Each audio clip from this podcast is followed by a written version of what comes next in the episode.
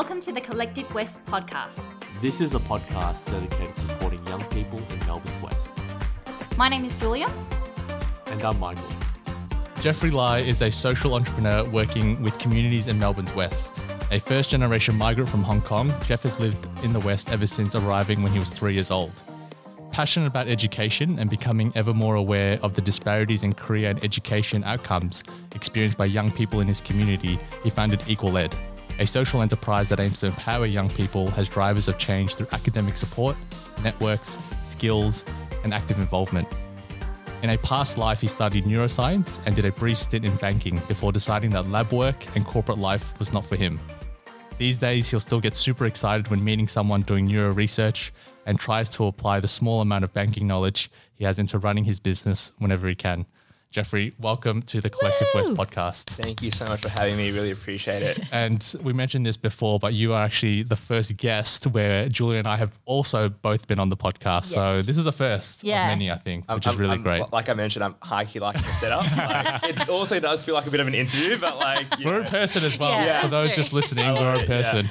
Very Um, exciting. And where we wanted to start was can you tell us more about your work with Equal Ed and what specifically you do in your role in that organization? Yeah. So I think my role's kind of changed and developed as we've gone along. And as the organization has grown, I feel like I've also kind of grown up with it. So at the moment, my role is to kind of just oversee the day-to-day operations of everything. So everything from, you know, project officers doing projects and they want to clarify certain deliverables with me to writing up proposals with people and potential clients reaching out to us coming up with new ideas and new projects to run and you know trying to analyze different areas to meet needs all the way down to the boring stuff like tax and accounting i youtubed how to write a balance sheet a few weeks ago to do the taxes um, Boring but important. boring but important. And I realized, man, am I bad at maths? But, you know, um, so that's kind of just overall role, just make sure I provide the right guidance to my people, find gaps in areas that we're really passionate about and want to work on, and then just overall admin and make sure the company is actually, you know, abiding by laws and still afloat. Yeah. Yeah. no, that's awesome. And I think Julia's got a lot of questions to do with like the business side of things because that's where her mind and her experience lies. I think I'm really interested in the social impact side. And obviously, I'm also in the social impact space working for a social enterprise. And the thing that I find with people in the social impact space is they often have early experiences in their life that have shaped what they're doing now.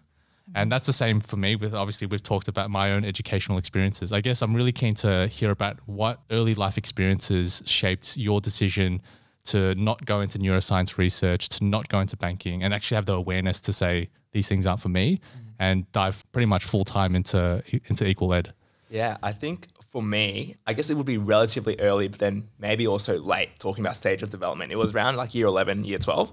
Uh, I was very fortunate that I uh, was selected to be in a selective school. So I went to Melbourne High for the last four years of my high school schooling. And having grown up in the outer western suburbs, that was kind of a bit of a culture shock going to Melbourne High, looking at, you know, just the caliber of people around me, but then also the co-curricular opportunities that were available. Like it was like you could do rowing, you could do cadets, you can do like karate. And I'm like, what? There were like you know, 50 to 100 different options. And at my old school, that wasn't available. And the other thing was that academia and or I guess academic performance was actually something that people strive for and was I guess respected. Uh, I think that kind of culture. I, I was lucky because I, I went to like kind of like a private school in the area as well, a very big one, but academics was still a thing. But I also had a lot of friends who went to different schools in my area where it wasn't, and I think it was you know a combination of that combining in year 11 when I did one VCE subject and I didn't work particularly hard, wasn't particularly smart, but I ended up scoring a 47, which is like top 3% Wow. of the state. um, but I realized that a lot of that was due to the surroundings that I had. It was due to the peers around me, the teachers, the resources, tutoring that I was given. And then so many people in, you know, my community isn't afforded that. And so that kind of sparked something within me to say I want to kind of give back.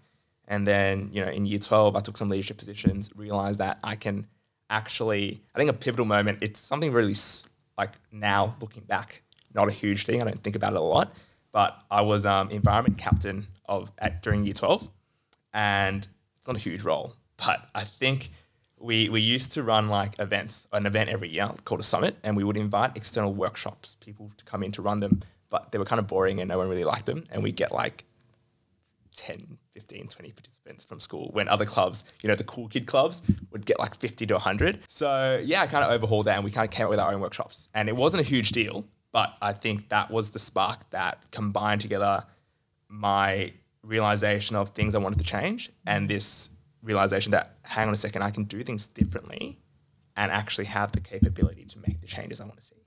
I've got another follow up question before Yeah, we dive into the business. When you noticed the disparities, was that something that grew over time, or was it like flipping of the switch, like, oh shit, like there's a huge difference mm. in the opportunities available in this school and this private sector compared to those who may be from the West and in public schools? I think the realization that a disparity exists was a bit of a flip. It was like, oh my God, I got my results back. And oh my God, wait, I wouldn't have gotten this result if I didn't go to Melbourne High. Hmm. But the realization of the roots of that disparity and what that disparity looked like definitely developed over time. When I first went in, I just knew, okay, there's a difference. I wouldn't have gotten this score if I wasn't at the school I was at. But over time, I realized and I, I, this is something that I, I use to visualize for, I guess, you know, people around me, new volunteers coming in. I can walk into a school, a public school, a random public school in the outer western suburbs, and the environment I would I would see and observe, the, the people I would interact with, the resources and teachers that they would have, and the resources teachers would have, would be completely different to if I drove 40 kilometers east and ended in Kew or you know in Canterbury and walked into a random school there. The resources again, the teachers, um, you know, everything would be different. What the culture is would be different, and I think that's something that took time to realize. And then other layers on top of that, like you've got different communities, you've got diverse people from diverse backgrounds within different schools, and how those school environments further interact with them um, also leads to disparities. So, you know, realizing the roots and the depths took time, but I think the realization itself was at that moment, I was like, hold up, I would not have gotten this if I didn't go to Melbourne High. I've got like a hundred more. I know. so do I. I'm like, oh my God. I've got one, which I actually wanted to, to ask at the start, but I felt like it was it was kind of like a jarring entrance into it. yeah. Yeah. We were like, calm down. So we have very similar upbringings. Mm. You were born in Hong Kong, moved over at a very young age at three, and and I was born in Singapore and also moved over to Melbourne's West when I was three. Dude, we could pretty much be twins. Exactly, exactly. When's your birthday? April 3rd. Oh, okay. When's oh, happy, happy birthday. Oh, thank you. Thank you. Yeah. When- May eighteenth. May 18th. Yeah. Oh, that's not too bad. I think like I've actually, I think we've got mutual connections that Yeah, di- they didn't necessarily mistake us, but I was then to like, they definitely you did. look like Michael. and I'm like, I'm not though. He's better looking arguably. Here we go. This podcast is just complimenting me the whole time. I know. but I think where I wanted to start with that, with that kind of that migrant experience, and I always think back to my own experience, potentially growing up in Singapore for, at a young age, then coming over to Australia, and obviously having differences in opportunity. I always look at almost the counterfactual. Like if my parents never moved from mm. Singapore, and I wanted to work in the social impact space, that doesn't exist in Singapore. And I wondered if you have, you know, any thoughts on that, or if that's influenced your thinking about what you're doing now with Equal Ed.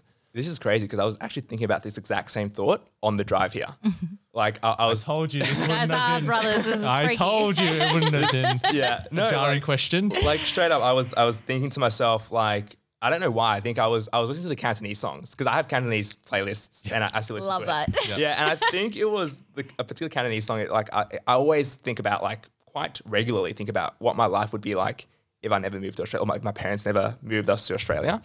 The question was like, would I be in the social impact space, right? And Or just how it influences you it generally, me. yeah. I think one, I might have been a lot more, I guess, shy and quiet because I was a very shy kid. Maybe all kids were shy, but I was like hide behind my mom, can't speak to my auntie type of shy. I'm Yeah. like, Wow. I don't see you every day. I don't know who you are. like, you know, I think it's also a societal impact as well. Hmm. I think Australian society does focus on social issues a bit more in, in, in our education space. I think the people I surround myself with or had the fortune to meet also had an influence. And I think in Hong Kong, that might be less likely. And the societal pressures and just overall you know, economical pressures as well would have kind of driven me down a path more towards, hey, let's get a stable job, Yeah. stuff like that.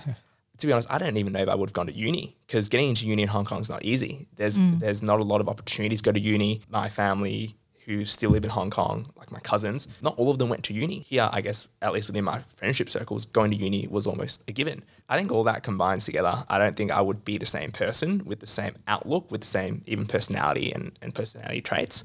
I was thinking to myself in the car, if I was to work in this like social impact field, I'd most probably won't be running my own thing. I'd probably be a social worker or mm-hmm. something like that, which in itself is, is great, but just different to what I'm doing. And also arguably a different person. I don't think I'd be as outgoing. I don't think I'd take as much risks. And I don't think I'd mm-hmm. as much belief in what I can achieve as I mm. do now. So So huge impacts. huge impact. Yeah, massive. Yeah. Yeah. Wow. That's. Can I ask my Yes, question? please, please go. I, I still have a hundred questions, but you can I know we're trying to be so polite with each other. so excited to have you on the podcast. I'm really interested in knowing what made you want to work on something that is your own rather mm. than still doing something in the social impact space, but for someone else or for a particular organization. Yeah, hundred percent. I think it was like part serendipity, like kind of like accident, mm. and part me just wanting to have a like I had a vision about what I wanted to change, and I wanted to be able to have the freedom to do exactly that and not have to ask people or report back to people. And I think that came from almost a fear sometimes, where if there was someone else that I needed to ask, I was afraid to ask. But if it was my own thing, then I can just do. Do whatever you want. Exactly. So Yeah. that was half of it. The other half of it was Equal Ed kind of started with me wanting to volunteer for another organization. I actually cold called community centers and Wyndham CEC, uh, so Wyndham Community and Education Center, picked up. And think they were, I can't remember how many I called, but they were definitely the ones that took me more seriously. I was a 16 year old year 11 kid. Like, you know, they, they took me seriously. I remember I wrote like a, at the end of year 11, I wrote a A4 page, one page proposal on Microsoft Yeah. Word. Just dot points. it was horrible. I, I don't think I have it anymore, thank God. Then they were like, hey, we have like a huge community who are humanitarian migrants from Karen background from Burma. They would love to have this opportunity. No one's ever done this before. And they gave me a lot of freedom too.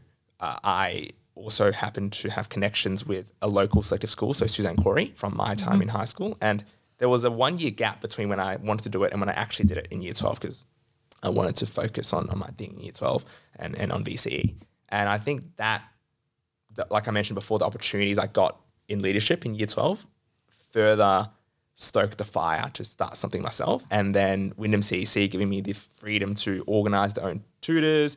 And they took us under their wing, but Yeah. also gave us the autonomy to run it as our own was really, really cool. And it also showed me that, hey, I can do this. And again, looking back, it wasn't like a whoa huge achievement, but I think at the time, I no one ever told me that I could do it, and I never thought that I could organize, you know, 15 plus volunteers. By the end of the first year, I think we had maybe 40 to 50 students across like three, four days of the week.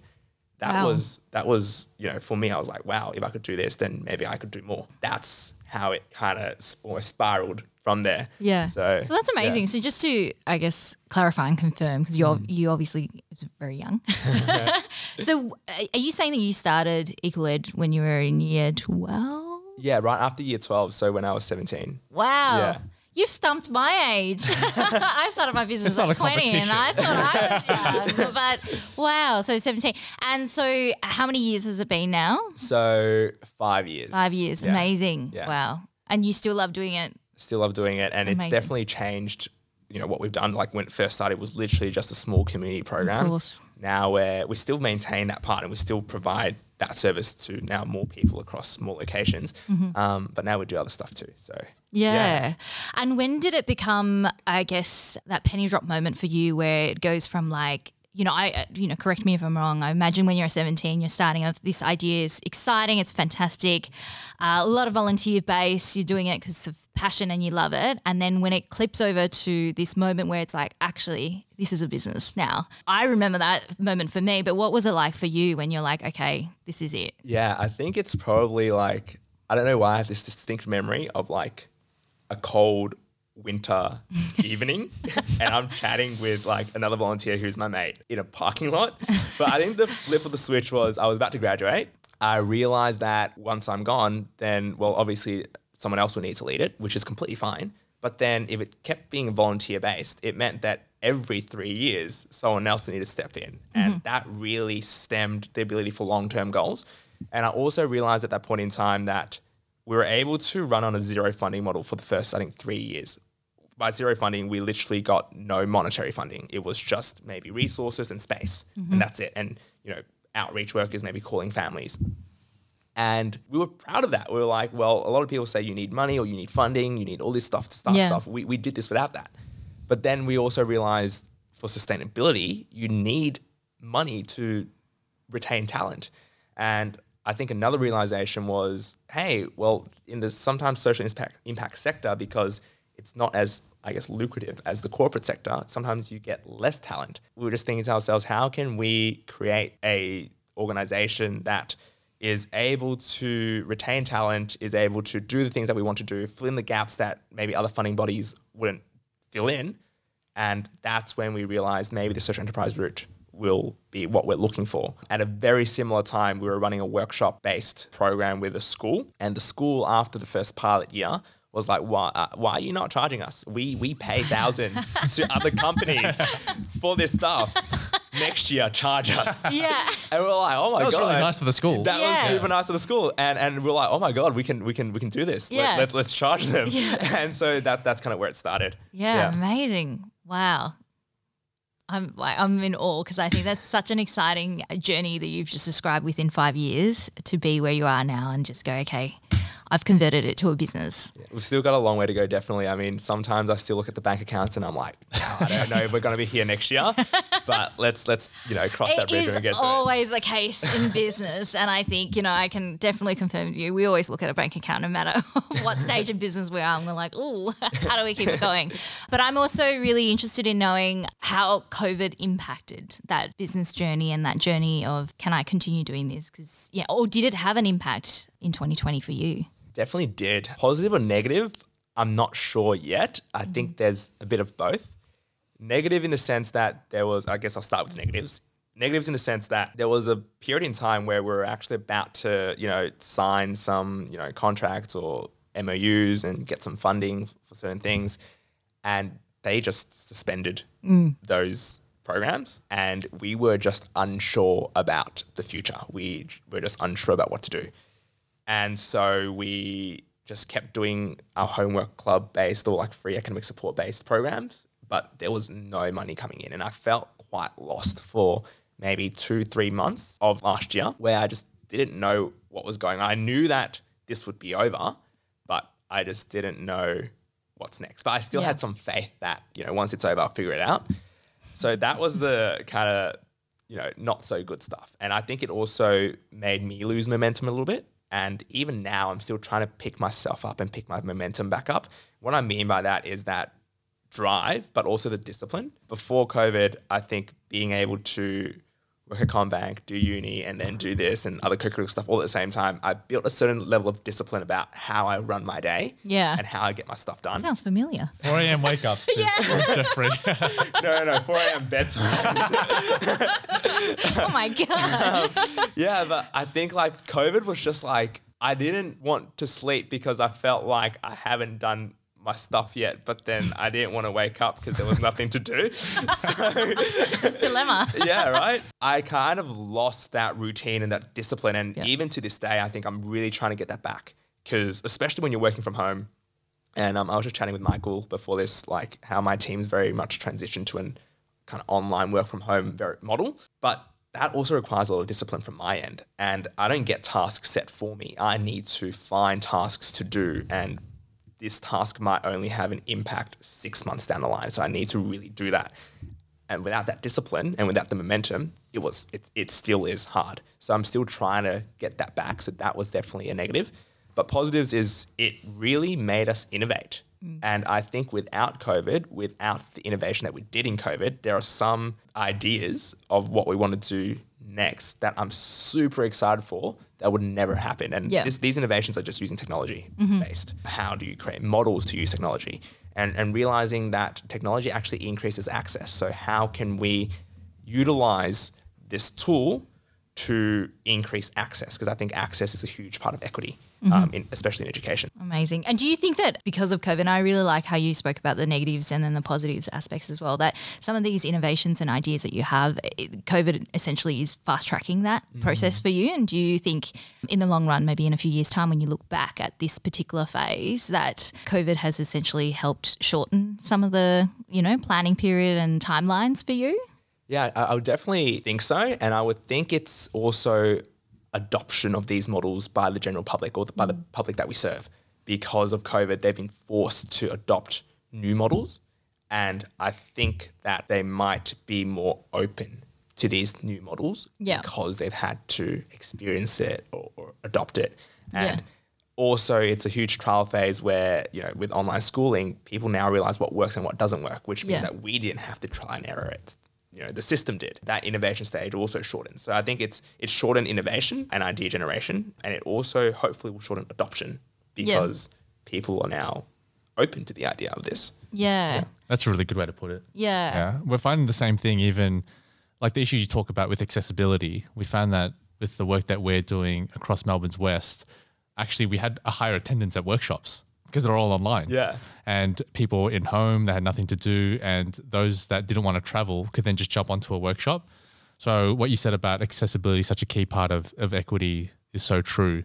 Julia and I have talked about our own experiences of, of burnout and, and, and stress really going through COVID 19. Mm.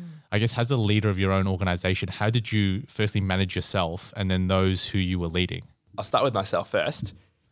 Not well at the start, that's for sure. I think it was, again, I touched on this just previously. It, it was less like I've got so much work that I'm burning out, but I'm so directionless that I feel almost like I'm stuck in limbo. Hmm. I don't know when this is going to end. I know it will end sometime, and I know I'll need to be ready for when it ends, but I also don't have enough information to prepare myself. So that was really hard.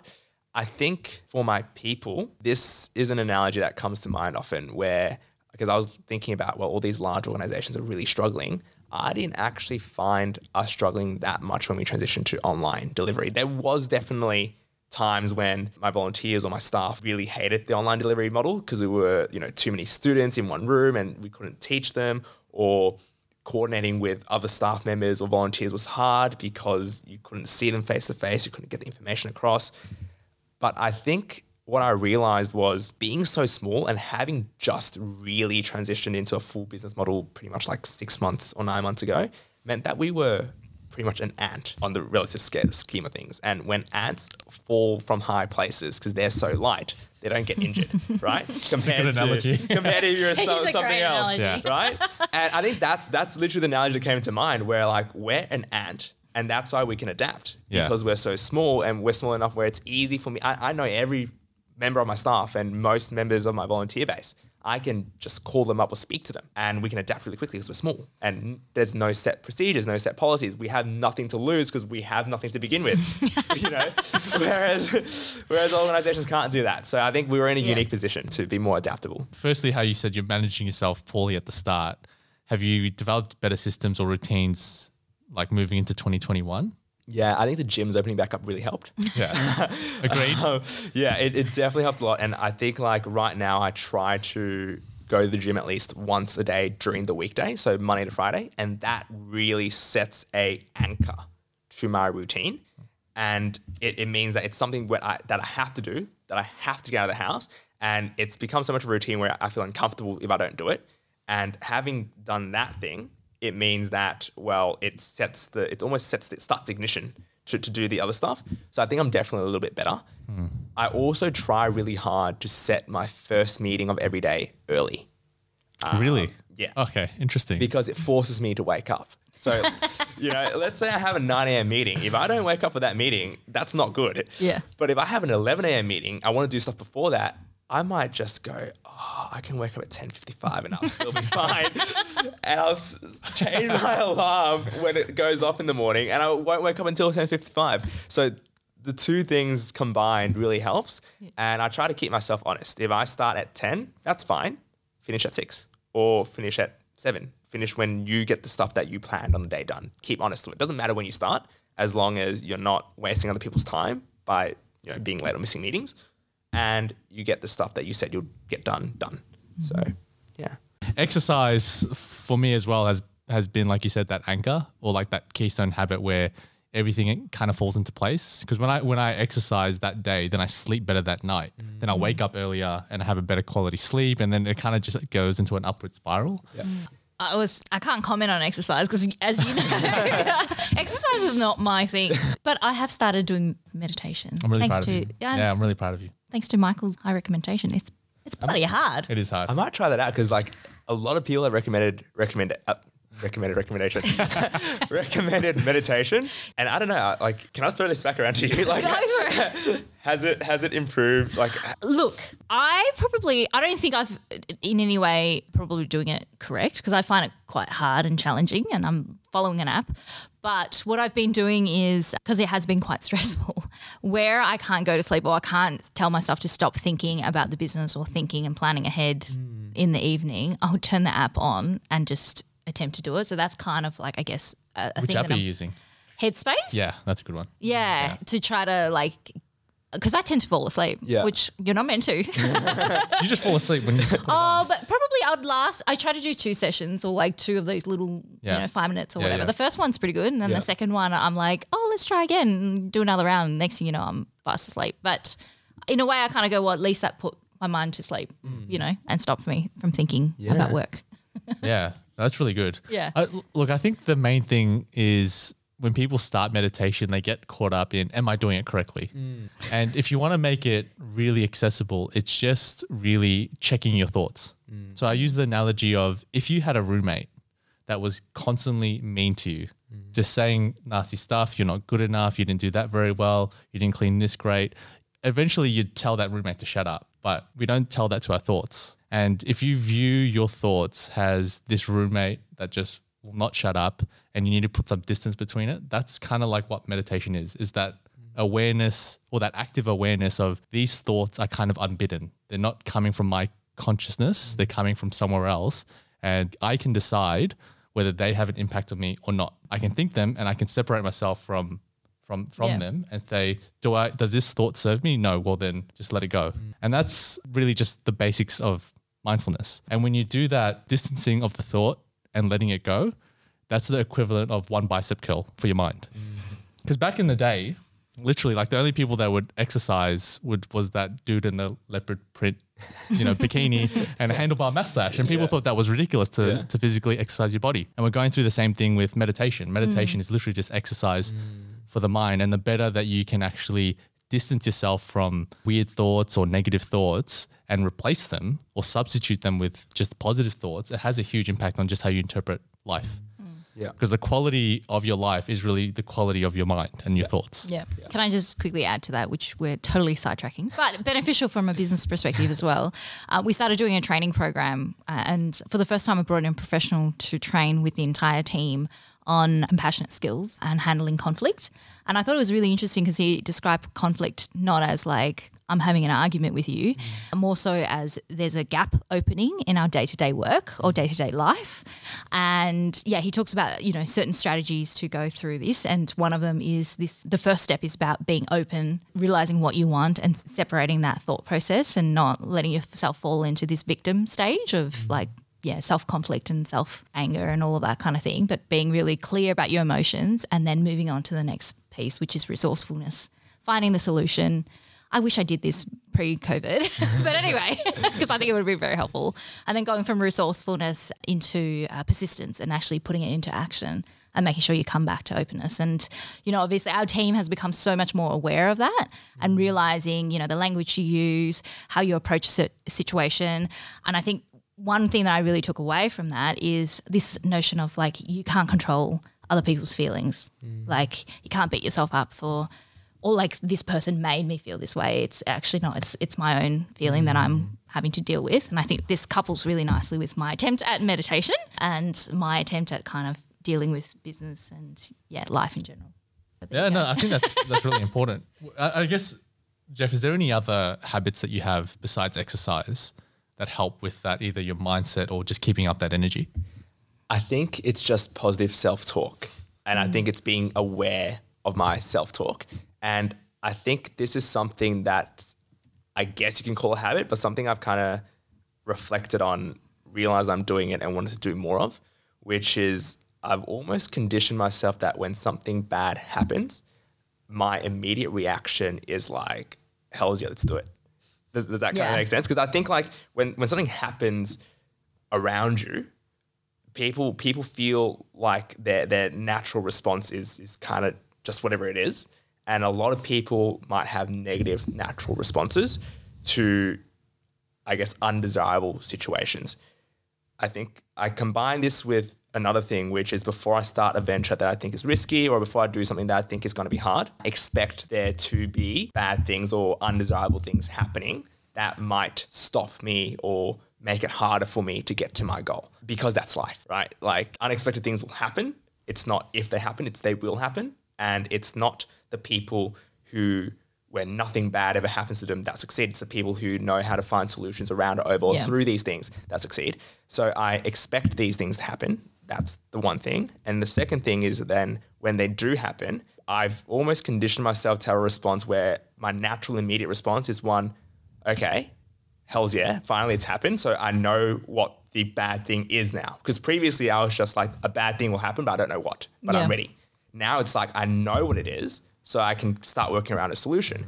And I think whenever there's adversity, again, my natural reaction is like, well, the harder you push me, and I, I kind of almost talk to the universe. I don't know if that makes sense, but I, I kind of, there's kind of like this thing where I'm like, the harder the circumstances, I guess, around me or, or the more the circumstances around me position me for failure, the more I want to succeed. And the less pressure I have to succeed because if I looked at this objectively, the circumstances were against me. So if I failed, then that's okay. Mm-hmm. Pick myself up, learn from it, do it again. But if I do succeed, then I've done something really awesome. So then now this pressure of I'm scared to fail is over.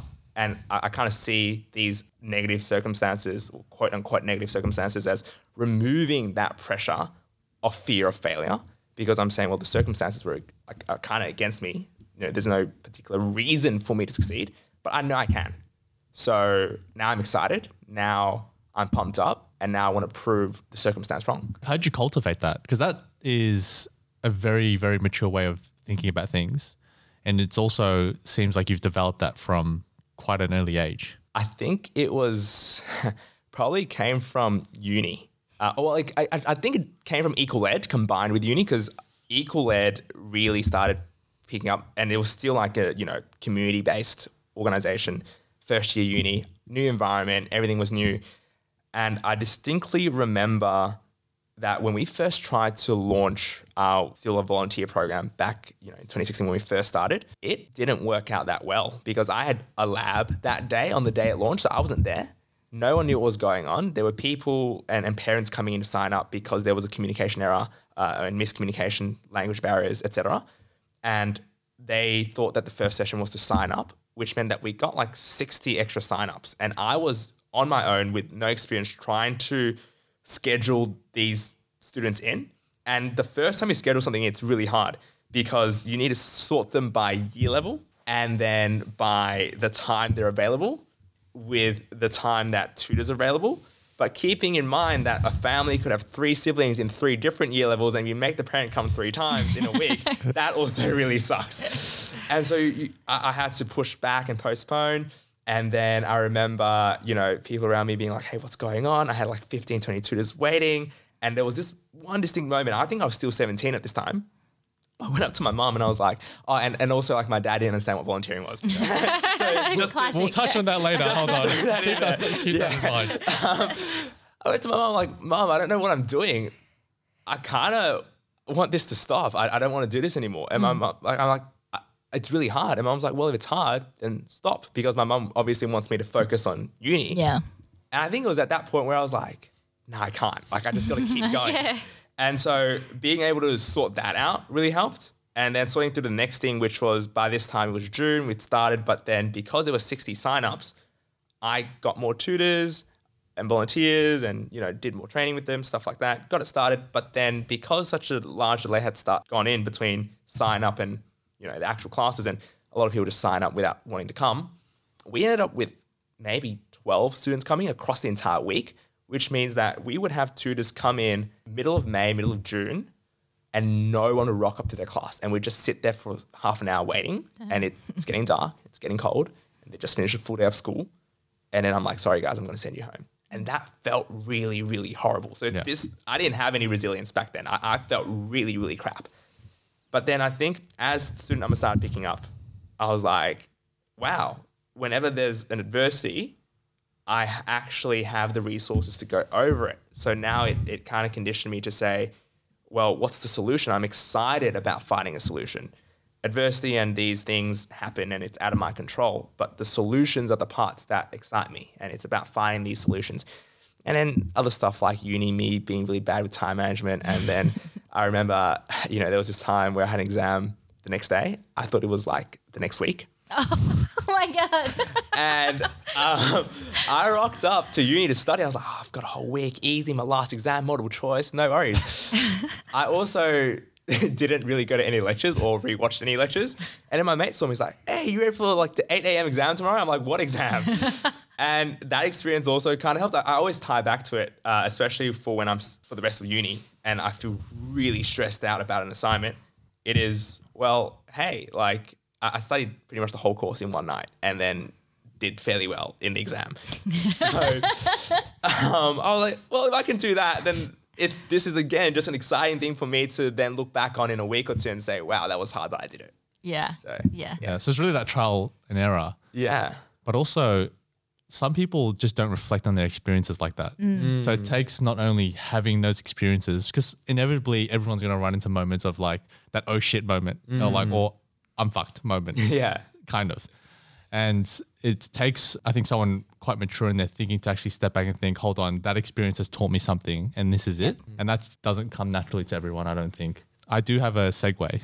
You talked about your parents, Yeah. and one of the one of the big ones that I wanted, one of the big questions I had was really around coming to Australia. Speaking from my experience, uh, I'm, I've got a bit of a bias here. Obviously, my parents very low education levels have come to Melbourne's West, quite poor, have worked whatever jobs they could get, entry level, very similar to Julia's uh, mm. upbringing as well.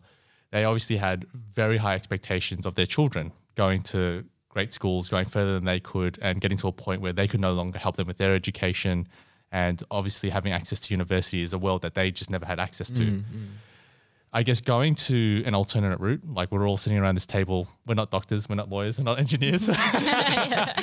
Fuck it, we don't want to be there anyway. exactly. How do you like we've we've talked about overcoming the parental expectations and even the family expectations, which is even harder sometimes, the broader extended family. Mm. How did you navigate sort of that period? First of all, I think I'm very fortunate that my parents are really supportive and, and really, I guess, understanding. I was actually working at CommBank before I dived in full time into Equal Ed. Hmm. And I was finding it really hard to just hand in that resignation because I'm like, the dangle like, you know, career pathways and like, you know, straight route and, you know, good pay and bonuses. And my dad was literally the one that's like, hey, look, like the road is rarely straight and you don't know what's around the bend. You're still young, you have this opportunity, go and take it. We still can support you. We can still support ourselves. You don't have any obligations. Go ahead and do it. So I was really fortunate to have that. And I think what I did have to navigate though was when it was a volunteering venture. And especially when I was younger and going through that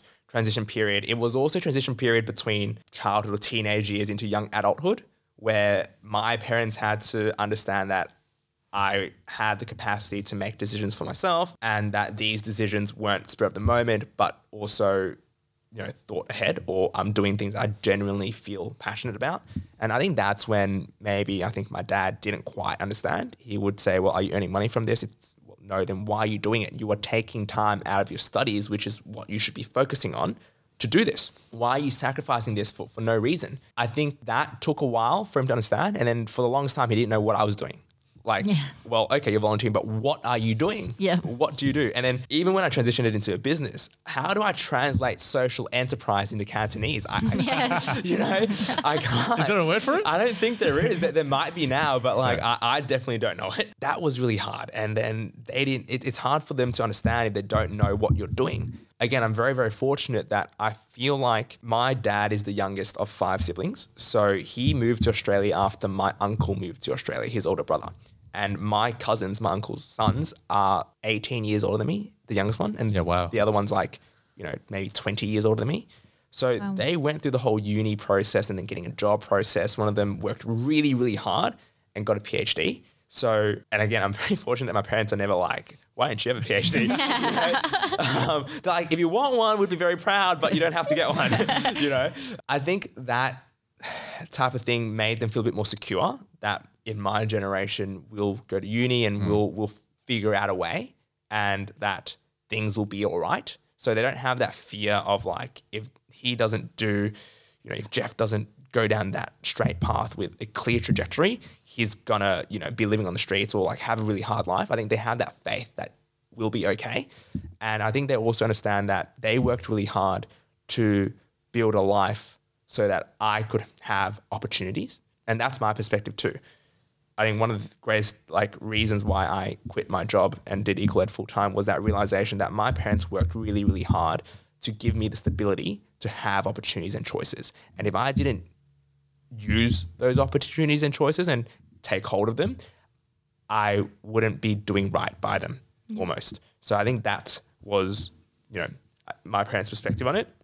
And they're they're they're pretty chill about it. Um, I'm really fortunate because Yeah. of that. And you know, maybe there's a bit of pride involved in it too. Like maybe they have a bit of pride about what I, I do as well. I, I don't know. I've never you know spoken to them about it in, in detail, but you know, I feel like they're happy with what I'm doing and that I'm making good use of my time.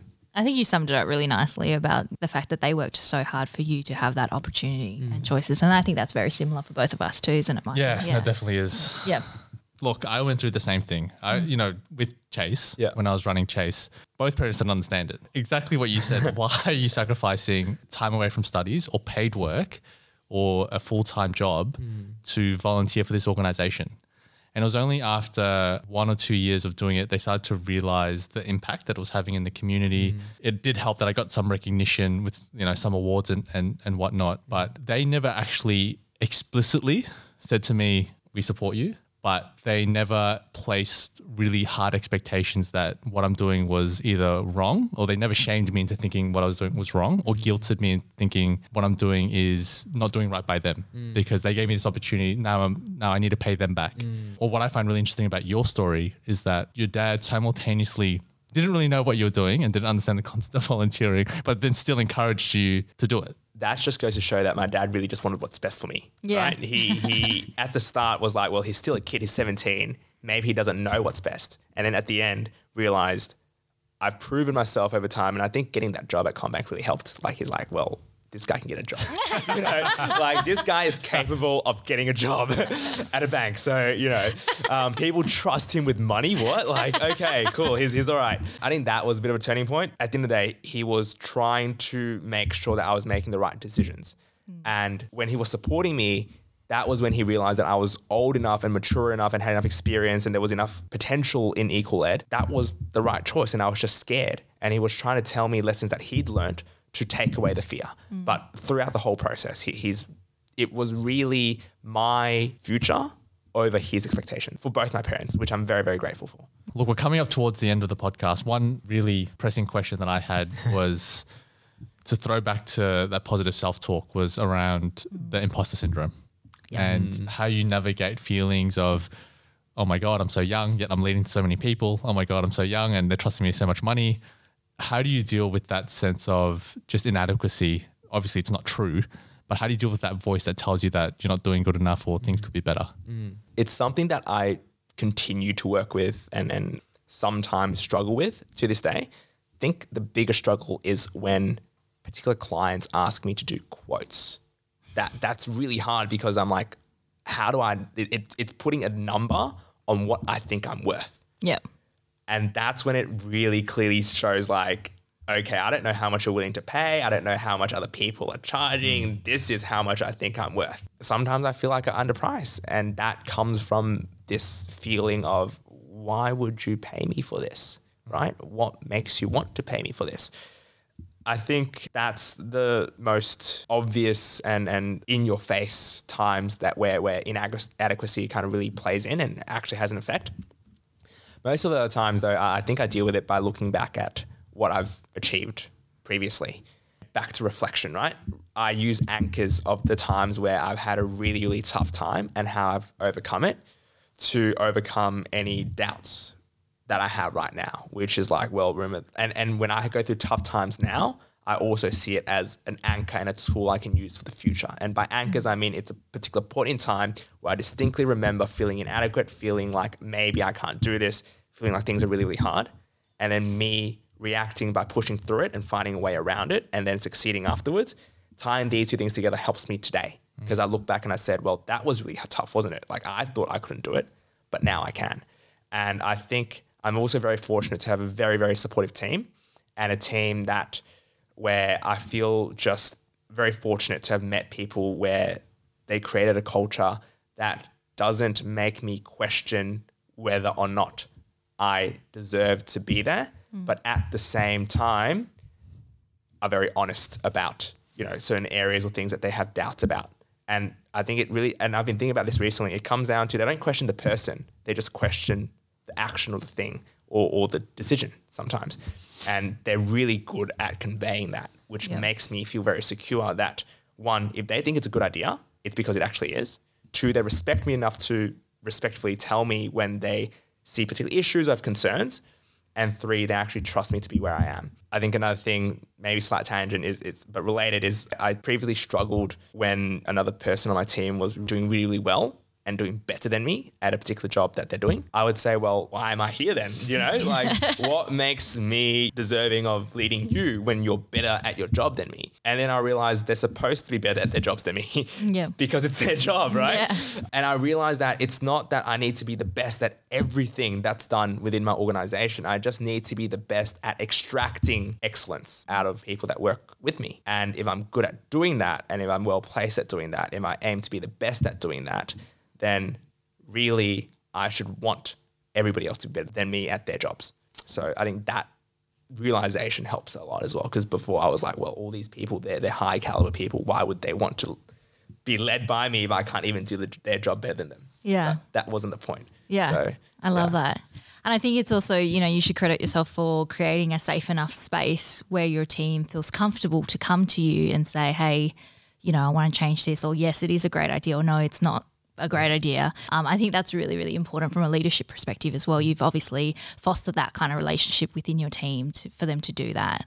Um, I do want to just really quickly touch back on the idea of quoting because I think it's such an important aspect in business, in Sole Trader, in, in everything we do, even in your job. I feel like people tend to shy away from pricing. Mm. I don't know, it could be generalizing, but I feel like, especially if you're associated to Melbourne's West, mm. suddenly things need to be cheaper mm. or things need to be more cost effective. And I've I've always struggled that, with that as well with my business. You know, like running an events for an organisation in Melbourne's West. Suddenly, uh, you know, is there an expectation for me to be lowering my price or to be more cost effective for them? Or and I, I definitely had times where people ask put together a proposal and I'm sitting there, I'm like, oh, you know, mm. am I doing it right? Mm. You know, is my time really worth that much money? Is my staff time really worth that much money? And it's taken me a long a really long time to kind of talk myself out of that momentum and actually realize that, hey, you know, if I price myself too cheap, people are like, she actually that good, mm. you know? So I feel like kind of overcoming that factor is really, really important. So I'm really fascinated to know, I guess, have you changed your pricing structure over the five years of working in your organization? You know, how do you kind of, yeah, come down to that point where you are putting in a proposal that is you know, making sure that you're satisfied with it, but also that the client is satisfied with it. Yeah. First three or four years, we weren't charging anything mm. for anything. So it's really only been like maybe the past year and a bit that I've been doing it. And you know, COVID obviously threw a spanner in things. So I'm still trying to learn and iterate. But I think I'm starting to realize that it's actually a balance. To find the balance, getting as much information as I can is is really important. So sometimes I realize that I'm actually afraid to price the client at this rate, not because I'm afraid or, or I don't feel like I'm worth it. I'm afraid they won't feel like I'm worth it. And then mm. I'll end up losing the client. But if I only lowered it by like a little bit, like a small percentage, I would have got the client and I wouldn't have made a loss or anything. I would have actually made a profit or that, that I can then put back into the organization and in the community. And that kind of like leads Yeah. me to spiral. So what I've done now is, uh, and what I'm starting to learn is wherever possible, I just ask the client, especially on project-based, service-based stuff, what's your budget? Yeah. Let me design a program that fits your needs and your budget. Because mm. depending on your budget and your needs, it changes. And we do tailored programs. You're not buying stuff off the shelf. I think that's helped. Mm-hmm. And then just doing like research, financial statements, stuff like that. You know, they're available. How much cash money do they have in the ah, bank? Okay. exactly. These things are available. So know your clients, know your potential clients. And I think, yeah, I think some of the fear really is sometimes, I think early on, am I worth this much? But now it's like, well, not we're still starting out. Not a lot of people know us. Are we worth this much to the client? Yeah. And then, like I mentioned, the spiral of like, if I just lower it a little bit, maybe get it, stuff like that. We can build our reputation, Yeah. you know, all those different things. Yeah. Yeah. I love it. Thank you. Thanks for sharing that. No, no worries. So the one question I wanted to end with, and I think this is a really great one that I've just made up on the spot, is obviously as a founder and as a leader, what advice would you have for, you know, young people coming up? Think of yourself at 16, 17 that are interested, really passionate about a social cause. What advice would you have for them? I think, can I give two pieces of advice? I'll allow it. Thank you. Thank you. I think the first piece of advice, if you're genuinely passionate about like wanting to change something, just go and try it. You're young. You're not going to, you know, have a lot to lose if you fail. You have, you might lose time, but when you're young, what you actually have is time. So go out and try it. See where it takes you. You know, put thought into it, model it, you know, make sure that you're putting in effort and maximizing your chance of success. But try it because you being young, young have have arguably sometimes less to lose than, than others. The other piece of advice is as you are, you might have a big vision or big thing, big or small, right? As as you grow and as what you're doing grows, don't feel like you need to do everything by yourself. And I think a really important skill to learn is how to collaborate with others, how to trust others with what you're doing, and and create a team that and an organization that isn't just revolving around you, but revolves around the vision that is shared by a bunch of people, and do it together.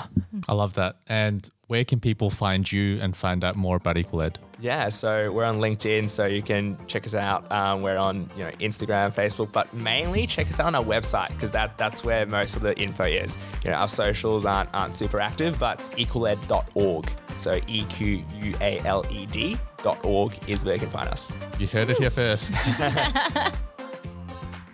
This podcast is proudly sponsored by the Victorian Government. The Collective West podcast is a proud recipient of the Department of Fairness, Family and Housing Cold Youth Content Campaign. As part of this series, we'll be interviewing 10 thought leaders from across Melbourne's West, ranging from education, employment, and government. Stay tuned for future episodes. Julia and I are really excited about the range of interviewees that we've got coming up over the next 10 weeks. So stay tuned and stay safe.